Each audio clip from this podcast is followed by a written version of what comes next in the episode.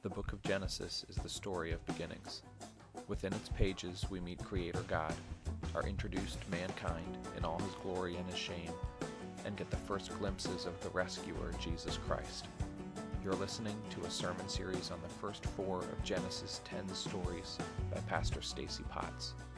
The following is a presentation of Cornerstone Bible Church in Virginia Beach. For more information on Cornerstone, as well as additional sermon downloads, please visit cbcvirginia.com.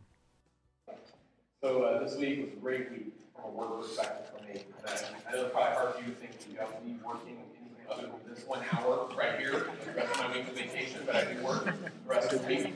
And uh, it was a great week from a work perspective. I had my sermon all done on Wednesday, a little earlier than I've been getting done of late. Earlier than that, but has been happening the last few weeks, months, or longer.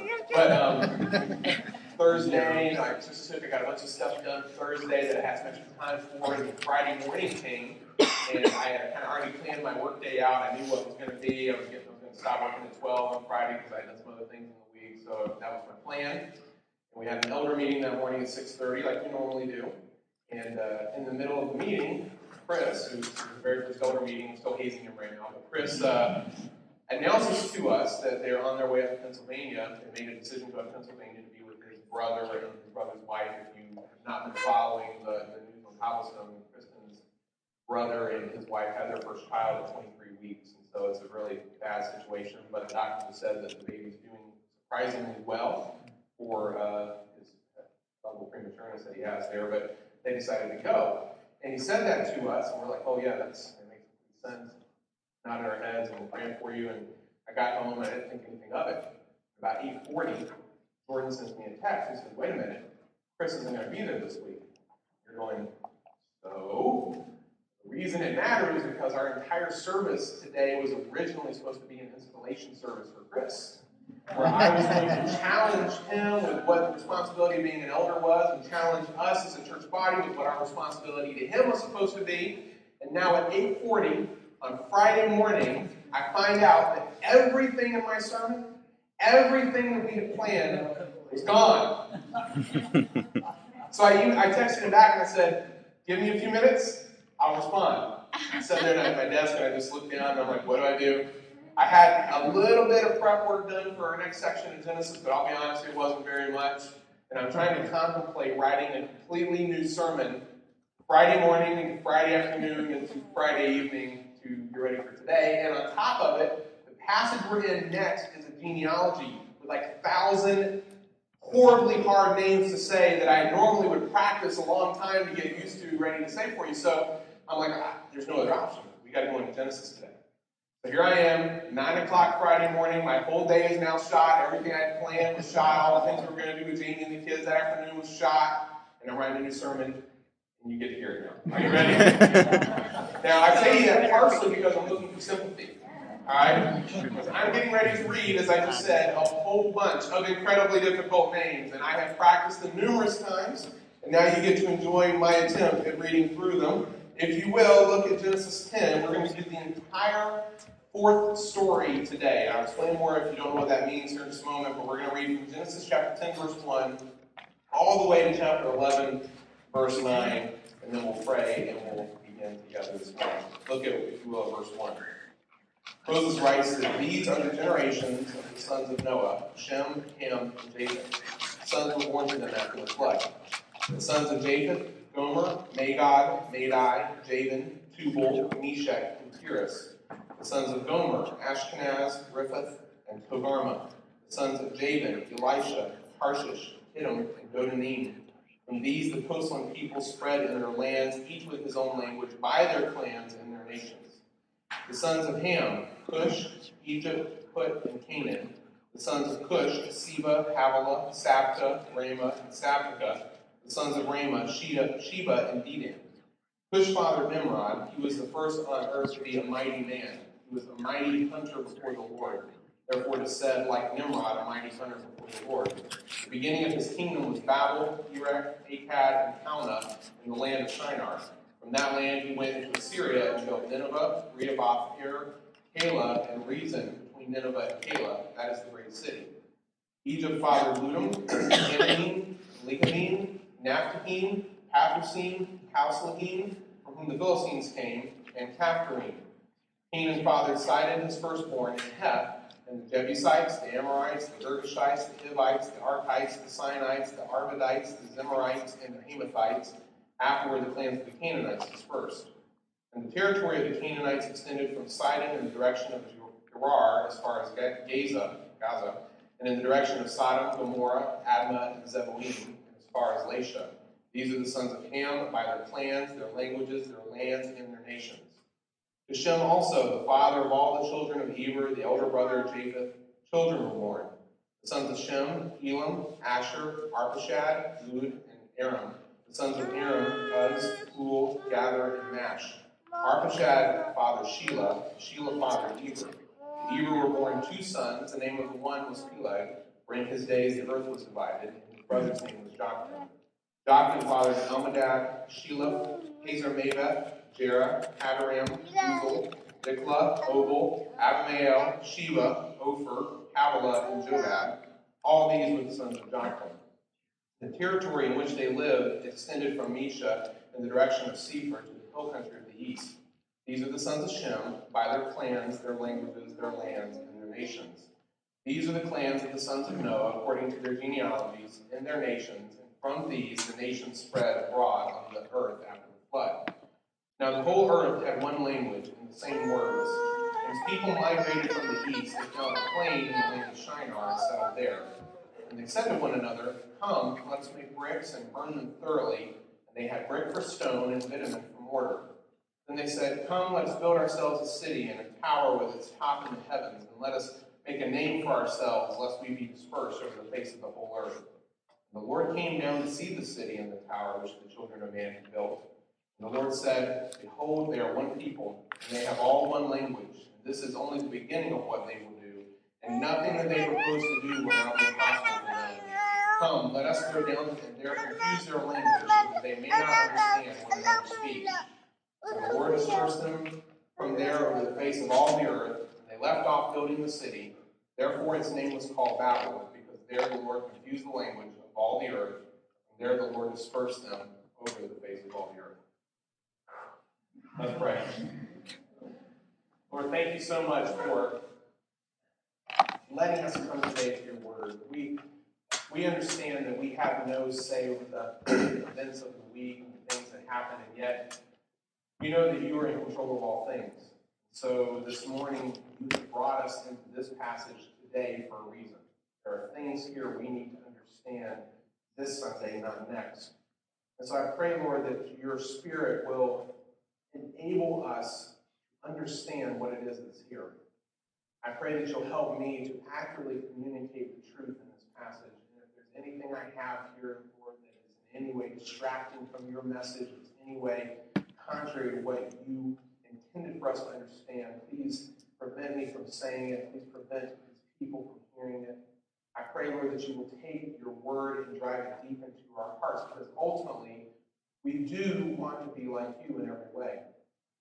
And one of the blessings of being your child is that you have communicated to us the things that we need to understand about this so I pray, Father, as we work through the text this morning, that we will see the world like you do, that we will understand history like you do, that we will understand your workings in this world like you do, that we can be as much like you as possible. Father, Bless our time together, we ask. May it be beneficial. May it bring glory to Jesus Christ. Some passages become so well known over time that they get that uh, get their own names attached to them. Uh, some of them we know simply by the chapter number or whatever that's in the Bible. So, ladies, I'll give you an example of this. If you have grown up in church, if you've attended ladies' conferences, if you've been to ladies' Bible studies, then you will understand this. If you haven't, then just wait and I'll explain it in a moment. But if I say to you that you should be a Proverbs 31 woman and not a Proverbs 7 woman, you understand what I mean by that comment? Some of you yes, some of you no. That's because those two passages, their content is so well known that we can just refer to them by their, their chapter number and people automatically understand what's going on. In Proverbs 31, we have the story or the description of what? Excellent way. Someone said fiction? What? the perfect woman. There's no chapter for the perfect man, by the way, other than Jesus, so you're, you're good. Uh, there's the description of the perfect woman. She's godly, she's righteous, she does everything right. She's a small business owner. She's got all this stuff going on, and, and we read about her, and, and Jamie hates her, hates her to death. And uh, we make fun of that passage quite a bit. But of course, we would say that you want to be like a Proverbs 31 woman. We would not say that you want to be a Proverbs 7 woman, right? Because this Proverbs 7 woman is not quite to that caliber. Um, I, I, have a word I could describe her with, but I'm not sure it's appropriate to use. Uh, she is a promiscuous woman, a woman that is seeking the harm of others around her. And so, if I say to you which one do you want to be, it'd be beneficial to say Proverbs 31. Other passages are known by some kind of title. So, if I asked you this morning to turn to the Sermon on the Mount, where would you turn? Matthew 5. Okay, that's the beginning of the Sermon on the Mount. Matthew 5, 6, and 7. That sermon that Jesus preached there that day is so well known that we've given it a title. It's not a biblical title, it's just one we've applied to it that if we say to turn there, many people will know where to go. If I ask you to turn to the Hall of Faith, where would you turn? Hebrews 11. That's because in Hebrews 11, there's all this by faith, so and so did this, by faith, so and so did that. Okay, just continuing on and on and on, examples of faith. If I ask you to turn to the love chapter, where would you turn? Don't say Proverbs 7. Where would you turn? where? 1 Corinthians, 1 Corinthians 13. Okay, because we know that in that passage, Paul is describing for us what true love is and is not. So, as humans, we like giving names to things, and we do that even with certain passages of Scripture. We name them based on their content. Well, it just so happens that the story I read to you this morning has two different names because most people view it as two different parts. And I guess that's kind of true. There are two, kind, uh, two different parts in this particular passage, but we need to be careful about how we think about it. One of these names you know very well. The other name you probably don't know at all. The first part of this story, part there in chapter 10, the genealogy, is often referred to as the Table of Nations. So if you hear people talking about the Table of Nations, you know they're talking about Genesis chapter 10. And the reason that they call it the Table of Nations is, I think, fairly obvious, is because throughout that passage, Moses outlines where all these various people groups, nations, cities, things like that, where they found their origin very interesting in some respects. If you like history you like archaeology and like looking at the way the ancient peoples lived, he, he gives a, an explanation of that. The next part of the story, Genesis 11, 1 through 9, is often referred to as what? Tower of Babel. Again, it's not a, a truly biblical name, it's based on things in the text, but we've given it that title and people know that story by that particular title. I read it to you, you understand the basic gist of the story, correct? All the people come to this land of Shinar. They're together as a group. And they make a decision that we can build a city and a tower that reaches to heaven. That way we can all stay together. And God sees what's happening there. He doesn't like it. And so he comes down, he confuses their languages, and they spread out. It, it's kind of, uh, not to be disrespectful, it's kind of a weird story in a sense. It explains why there are so many different languages in the world. I guess that's good. But the story in of itself, and particularly its placement, seems a little odd.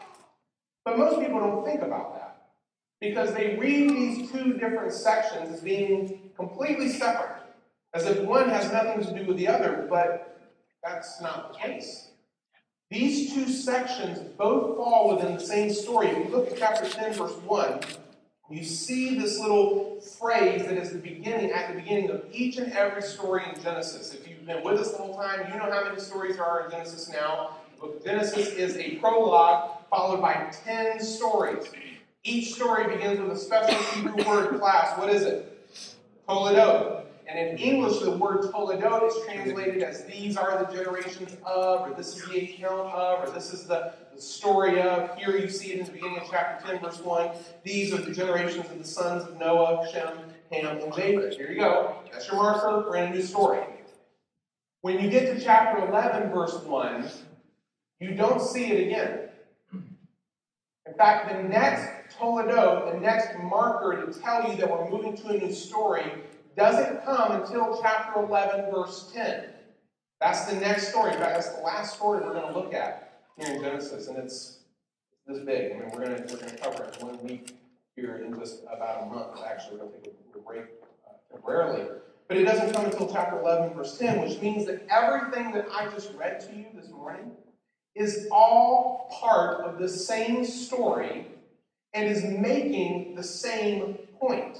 You can't divide out the Table of Nations section there in chapter 10 from the Tower of Babel story in chapter 11. If you do, you're not going to understand the larger point that Moses is trying to make. And so the question before us this morning is what's the point? What, what is he trying to communicate to us here? Well, unlike how I normally approach these kinds of things, I'm going to give you the answer right off the bat. You ready? You got a pen and paper? You can write it down. This is the whole sermon in one sentence. You can go home after this. Whole sermon in one sentence. Here's the answer to the question of what's the point of this story. I think that what Moses is doing here is that he's trying to help Israel understand the world they live in.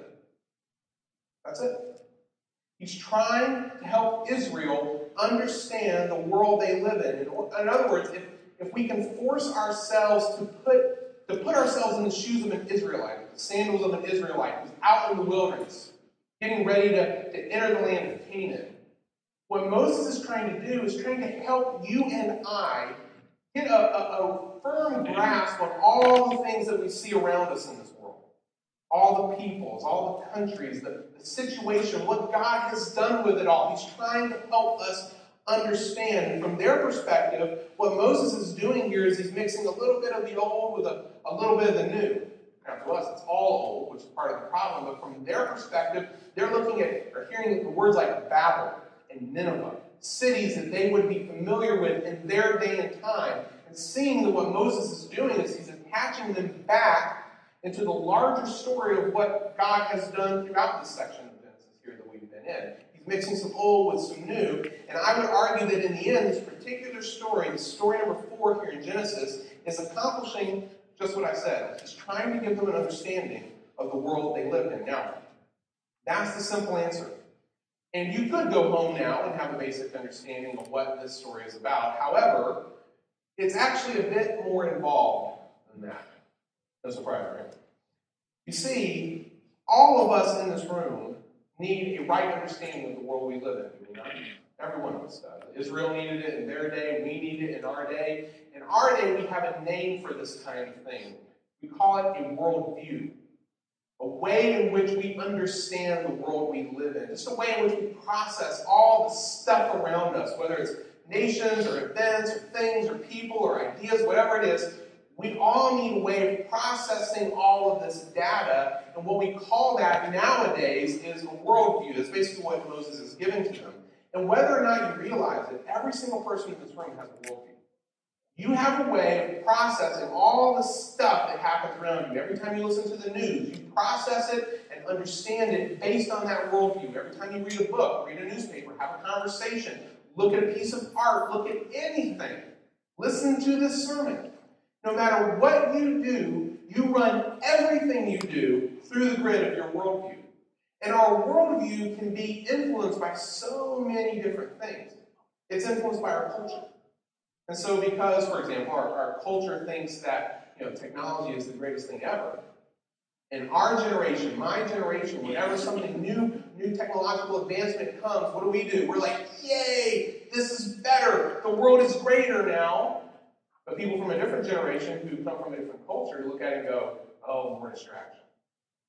Why do we look at it different? It's a culture issue, it's a worldview issue. Culture influences us, family and friends influence us. Likely, it's very likely that you view certain things in this world the same way that your parents did, or the same way that the friends that you hang out with view them today. You, those things influence us in the way we understand life. Our beliefs influence that. If you believe that, that aliens brought, you know, DNA to Earth and populated the Earth through that, then guess what? You're crazy. But you're going to view the world a certain way. It's going to affect how you understand things. Just like our beliefs about the Scripture affect how we understand things. It, it, it has a, it, by necessity, has an impact. Our preferences have an impact. Experiences have an impact on our worldview.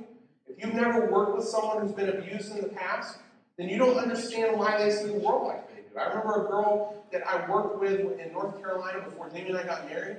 She, she was young. She couldn't have been more than, no way she was older than 25. Uh, probably younger than that by a few years. But at, either in high school or early in college, she had been raped and abused by a boyfriend. And now she was cynical about everything and hated all men. I was in the truck all day. So that was a fun day. She, she viewed the world through the lens of her experience, and it colored her view of the world, her understanding of the world, in a way that makes sense once you understand her experiences. Experiences affect us, and then, quite frankly, stupidity affects our worldview. Ignorance can have just as much of an impact on the way we see things as, as all the positive stuff around us. And so sometimes our own stupidity gets in the way of understanding the world. We get all this stuff that's there, we've got all these things impacting us. What I want you to understand is that every one of us in this room this morning has a worldview that needs to be influenced more by the scriptures than by any of the things I just listed. We need a biblically informed worldview. We need a God centered way of looking at this world, a view of this world that's influenced by God's view of this world, because He's the only one who sees everything perfectly correct. So, my question now is how do I come to have a right understanding of the world like this?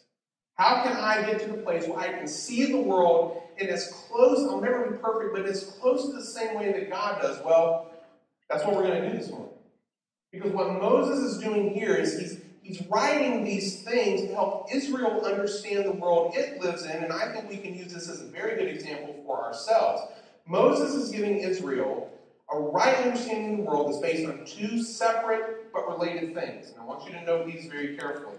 Number one, he's giving them an understanding of the world that finds its foundation in what God has providentially done in the past. So he's not saying, look, just kind of wing it today.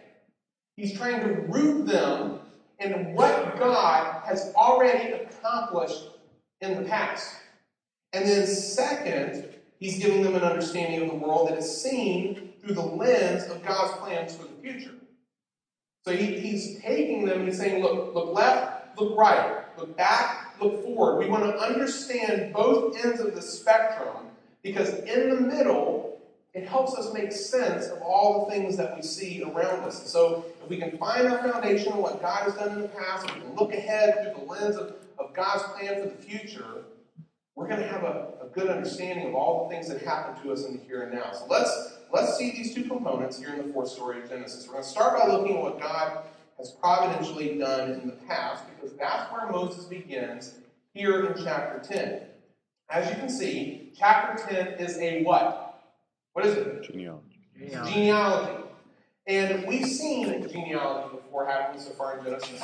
We saw one back in chapter 5. In fact, hold your spot where you're at there Genesis 10 and just look back at chapter 5.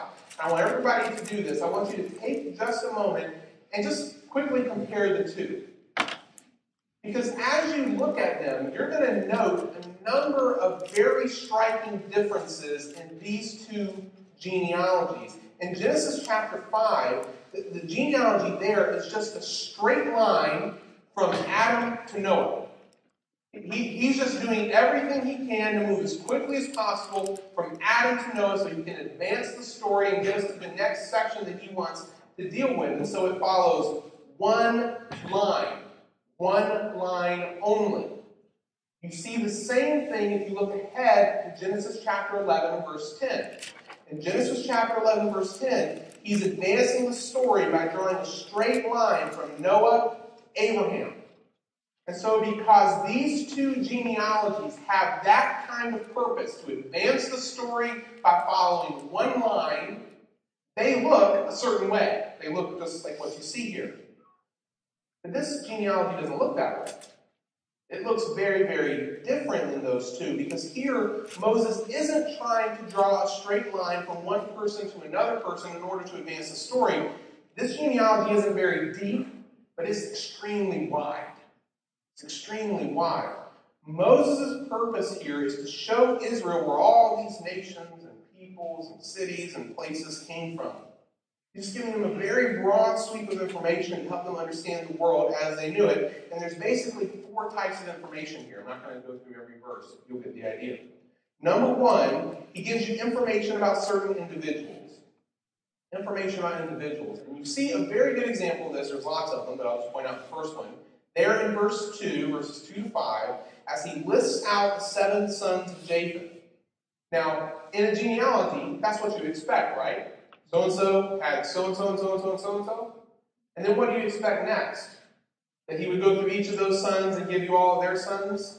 Is that what he does here? No. He picks two of the sons of Japheth, only two, Gomer and uh, Javan, and he gives their sons, but, but with no one else.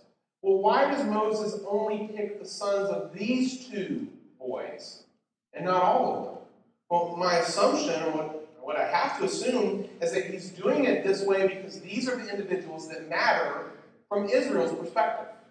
And these are the ones they would be familiar with or need to understand. These are groups that they are aware of. And so this kind of information about these individuals is given and, and not about anyone else. Number two, he talks about certain people groups throughout this genealogy. He doesn't just give the names of individual descendants, he gives whole groups of people. And you see that uh, here in verse 15.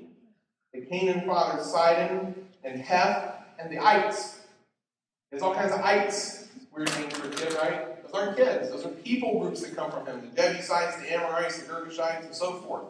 He wants Israel to understand that these people groups come from Canaan. why do you think that matters from Israel's perspective? Get ready to fight those people. They're going to have a lot of interactions with these people. He wants them to know their history. Number three, he gives information about certain cities and places along the way. I'll show you a couple examples here. You see one example of this in verse 30, if you look there. He wants them to know that the sons of Joktan lived in the territory that extended from Mesha in the direction of Sephar to the hill country of the east.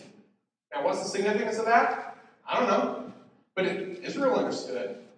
It was important to them, or to Moses apparently, that Israel has some idea of where this people went, who's in that region. They need to be have some idea of that. You get a better example if you look over in verse 10 when he mentions the city of Babel, verse 11 when he mentions the city of Nineveh. Why is that so important? Well, they're going to be kind of important players in Israel's future. So he helps root the understanding of these places in what has already come before. Number four, he gives information about certain historical details that stand out. And this is one of, I think, the most interesting pieces of this particular genealogy here. These little tidbits of information that he throws in. There's two in particular I point out. First, look at the information he gives in verse 8 about this guy Nimrod.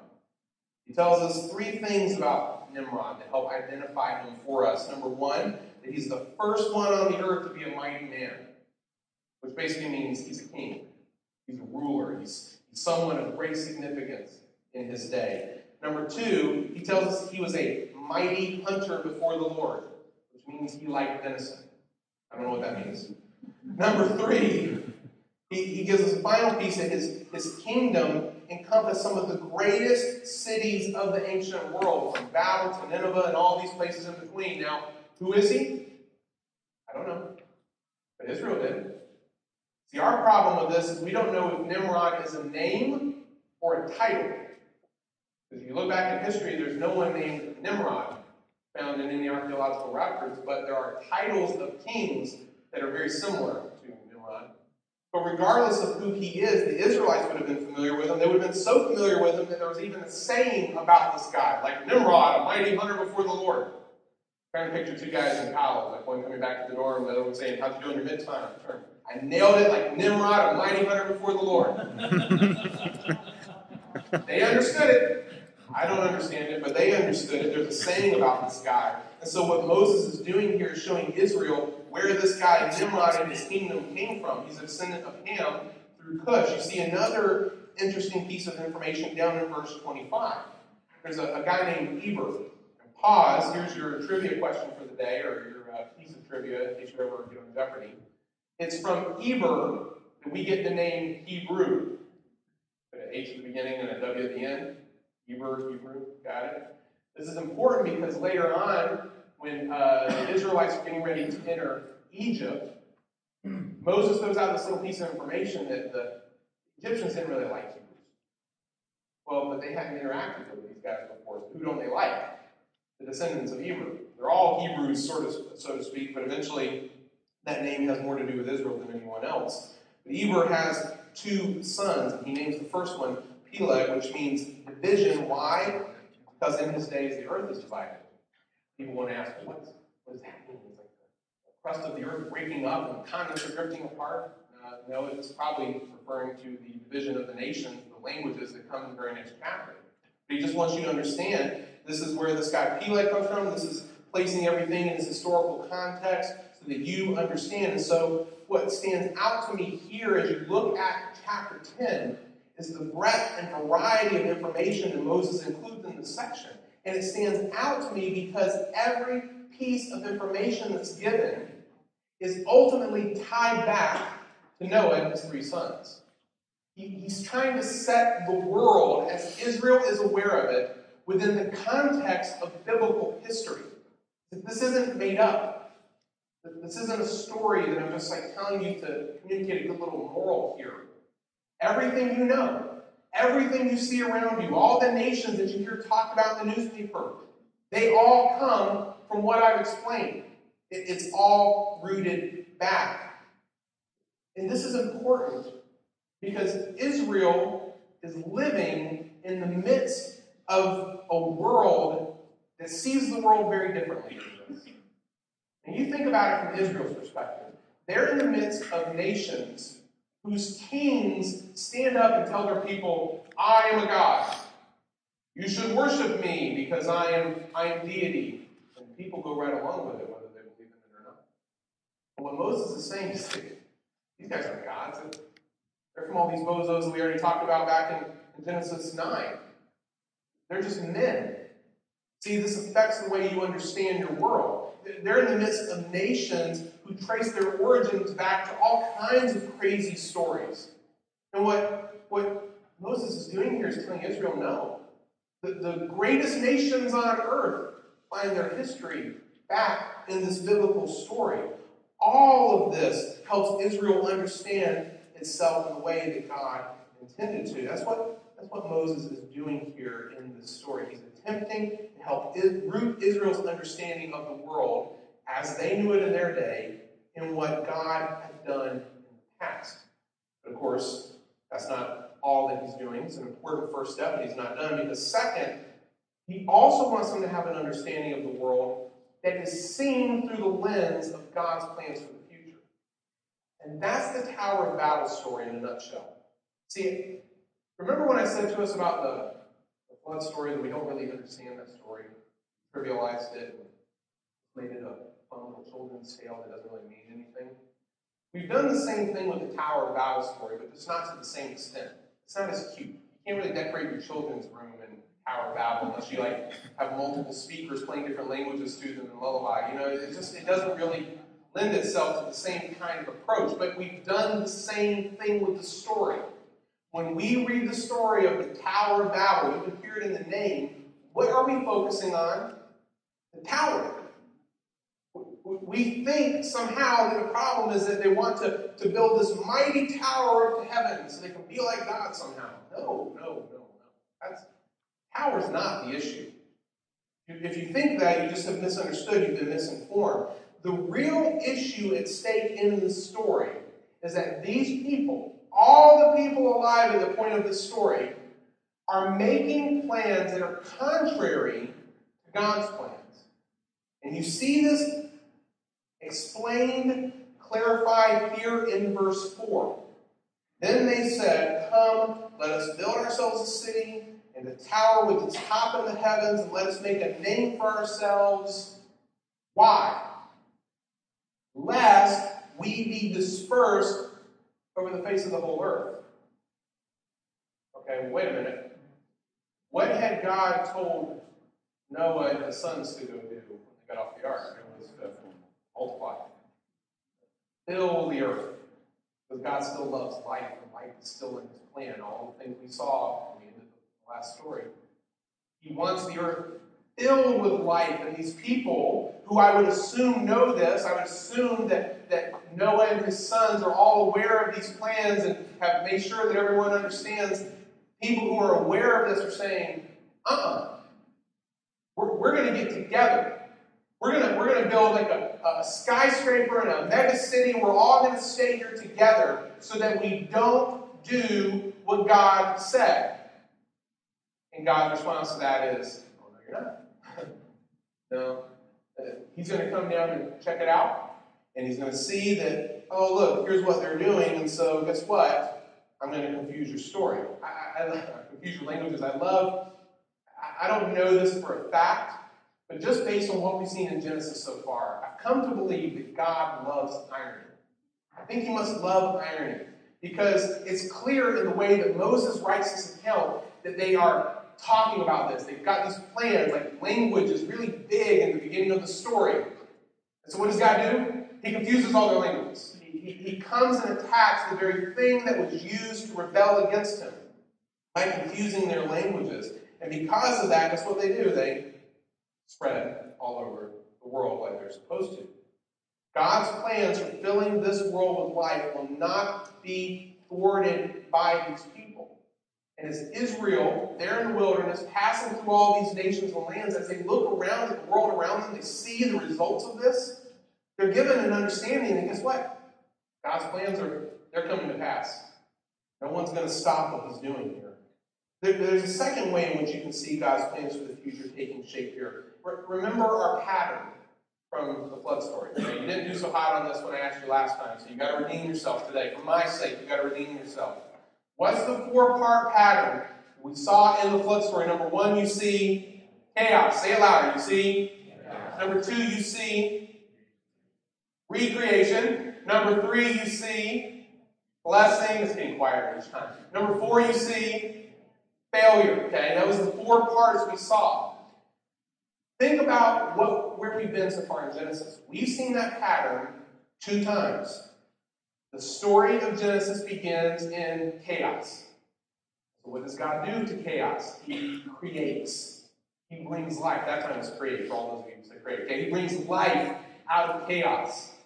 He, he creates this world and then he blesses it, blesses the people who are in it. He gives them commands, he gives them promises, and then what do they do? They fail. They sin. They rebel against God, against his commands and his promises.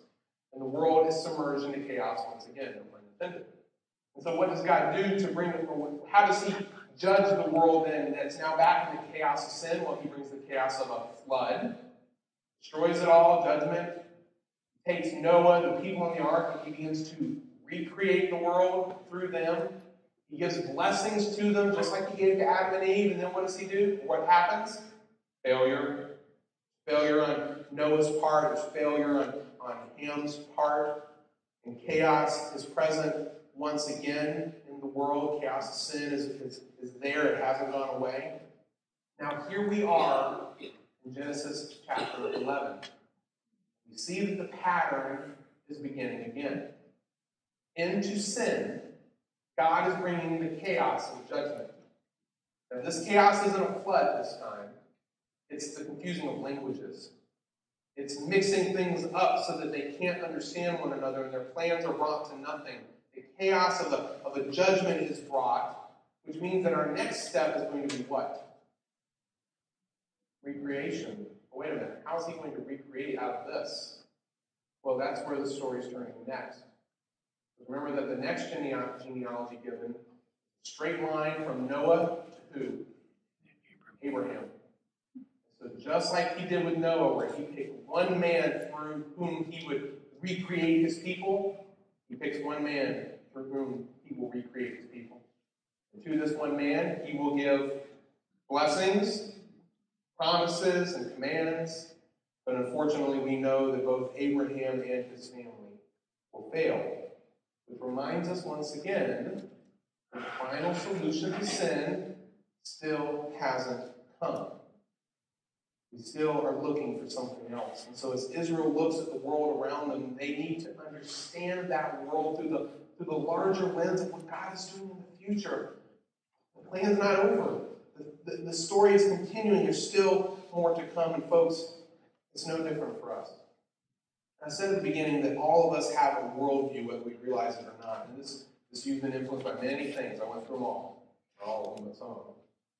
But as followers of Jesus, as believers in the scriptures, all of us in this room should have a desire at least to have a biblical worldview, a God centered worldview, so that we can see the world in the same way that God does. And I would argue that we can do that through the same two means that Moses has used here in the story. We do it, first of all, by understanding that of the world through the foundation of what God has providentially done in the. We've been doing that in Genesis.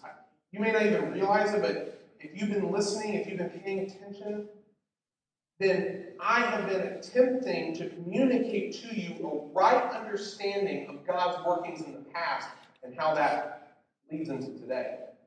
If you buy into the things that we've seen here in Genesis, it will affect the way you understand this world. It'll affect the way you understand people. Because you realize that all people are rebels at heart. That's a big change in the way we look at things. But even more than what we've seen in Genesis, for us, from our perspective as believers in Christ, we look back to the ultimate act of God in the past, the one that gives ultimate meaning to all of life, and that, of course, is what? It's the gospel. The death of Jesus Christ for our sins. We, we would say that we need to have gospel centered views of this world because the gospel can affect the way we see everything. I'll give you one example because it's the right season for it. Okay? I brought up politics recently as an illustration. Um, how do we understand politics as a believer? You know, that's a question that I would pose to you, one that we all have to answer. I've done this before, but I want to do it again.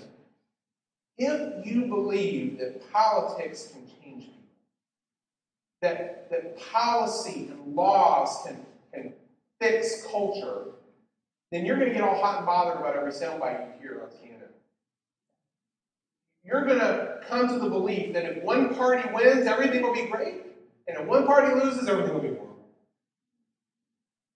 You're going to see the world in a certain way if you approach it from that perspective. But, but what does the gospel tell us about politics? Well, through the gospel, I come to understand that all men are sinners and that I can't legislate righteousness in anyone's heart.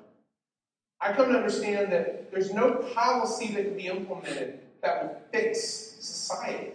I can maybe right some wrongs, I can do some good. I'm not saying that, but it never changes the heart. If, if I understand the world through the lens of the gospel, I recognize that the only way America has any hope for the future that's of real significance is through the preaching of the gospel and the salvation of souls. So if you want to change America, then preach the gospel to your coworkers. I'd rather debate politics. not going to change the world that way. You want to have hope for the future for your kids? Then preach the gospel to your neighbors. Because you can change their heart. You can, but the gospel can change their hearts. Politics never can. Through the gospel, through understanding what God has done in the past, it alters my way I look at this world because I recognize there's no hope in so many things that people seek hope in. It changes the way we respond to this world. Number two, just one example, we can do others, but number two, our understanding of the world must be seen through the lens of God's plan for the future. Which brings us back kind of to the question of last Sunday. You know, where's all this headed? Where are we going? What's God's plan for this world? And with the return of Christ and coming judgment, what's, what's going to happen? And once I figure that out, how should I live? It's, it's where we were last Sunday. See, if I understand that God's plans for the future for me is that I will look like Jesus when I see him face to face, 1 John chapter 3, then that kind of should have an impact on the way I interact with this world today. I should be pursuing Christ likeness now, just kind of thinking on for the future. Or if I understand that, you know, this world will burn up, you know, 2 Peter 3, what we looked at last Sunday, then it's going to change the way I look at this world now. Like Israel, I will be see myself as being on a journey. That this is not my home. And there's no hope or happiness in anything in this world. Just not here. I don't have to, to get all worried about every little thing that happens because my whole life is tied up in stuff. I've got to hope for something that's far better, far more than all of this. And so, if our, our view of this world can find its foundation in the gospel and can, can be seen then through the lens of God's plans for the future, I'm telling you, telling you, your view of the world will be very, very close to how God sees it. Because He sees past, present, and future once. If Israel needed a right view of the world that they lived in, And we do too. We're God's people. We're on a journey like they are. And thankfully, He hasn't left us without a map. Because here in His Word, in passages like what we've read this morning, He has given us the wonderful privilege of seeing His mind, how He thinks, how He teaches His children. We get to see His instructions to us for life. And if we want to be wise, and if we want to please Him with our lives, then it behooves us to view this world. Father, it, it is so tempting for us to just view this world on our own terms. Whatever benefits us or makes us happy, whatever things we prefer, whatever our parents have taught us, our culture values. We are tempted to be worldly in our view you have called us to something much, much higher than that. You have given us your understanding of this world, of what you created it to be, what you have done in the past, and what your plans are for it in the future. Nobody, nobody deserves this kind of information, and yet here it is written in black and white in our laps. We ignore it. We are happy living our lives by our own terms. And so this morning, Lord, we need you, we need your spirit to wake us up, to, to wake us out of the stupor that we have been living in for so long that just sees the world like everybody else around us. You have called us to be different. You've called us to be your children. You've given us your spirit and you've given us your word. We have no excuse. None. We are sorry. We, we seek your forgiveness this morning for our many failures in the way we just see life. We're no different than the unbelievers around us. Yet we should be. We should look back at what you've done in the past, whether it's Genesis, the Old Testament, all those stories, all these workings of yours, these amazing things you've done, and see who you are and what you're doing. And even more important than that, we should look at the gospel, the, the death of Jesus for our sins, and recognize that you care about us deeply. And it should affect us. It should change the way we see things around us, understand sin and its impact, understand the sacrifice of Christ and his great love for us. We should be able to look into the future and what you've explained. We don't know all the details, we don't claim to many things are clear. And it is clear that this world will one day be destroyed. And you will take your children and they will finally be free of sin and be like Jesus. If that's the case, it should change the way we live. Change the way we see things and understand things in this life. Lord, will you do that for us? Will you begin a work in our hearts to help us understand this world like you do, to try to have a biblical understanding of this world, a biblical worldview, one that's different from the people around us, formed by your wisdom, guided by your word. That's what we need. So we come to you this morning, we ask for your help. We can't do this. Our minds, even though you have changed us and you've opened our eyes to see truth, we are still dull. Still just, just dull. We need you to sharpen us, help us in this area. we loved Israel so much that as you were explaining to them who they were and who you were, you helped them understand these things, to have a right understanding of the world as it was. You know the same is true for us. Come to you this morning. We ask for your help in this area. We give you the praise in advance, through scriptures, our minds can be changed. We love you, Father.